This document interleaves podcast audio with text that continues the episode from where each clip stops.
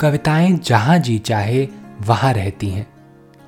कभी नीले आसमान में, कभी बंद खिड़कियों वाली सकरी गली में, कभी पंछियों के रंगीन परों पर उड़ती हैं कविताएँ तो कभी सड़क के पत्थरों के बीच यूँ ही उगाती हैं।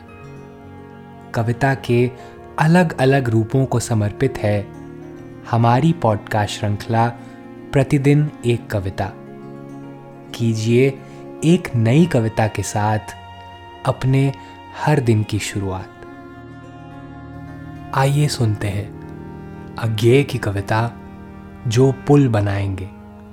डॉक्टर अनुनय चौबे की आवाज़ में।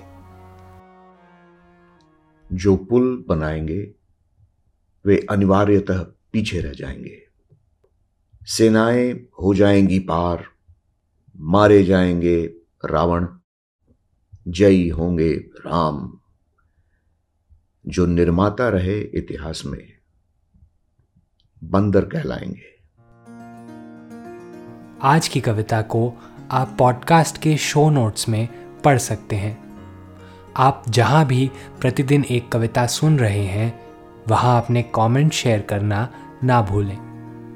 अगर आप चाहते हैं कि नई धारा रेडियो की यह प्रस्तुति हर सुबह आपके व्हाट्सएप पर आ जाए तो हमें इस नंबर पर मैसेज भेजें। Seven four two eight seven seven five three seven six कल एक और कविता के साथ फिर मिलेंगे।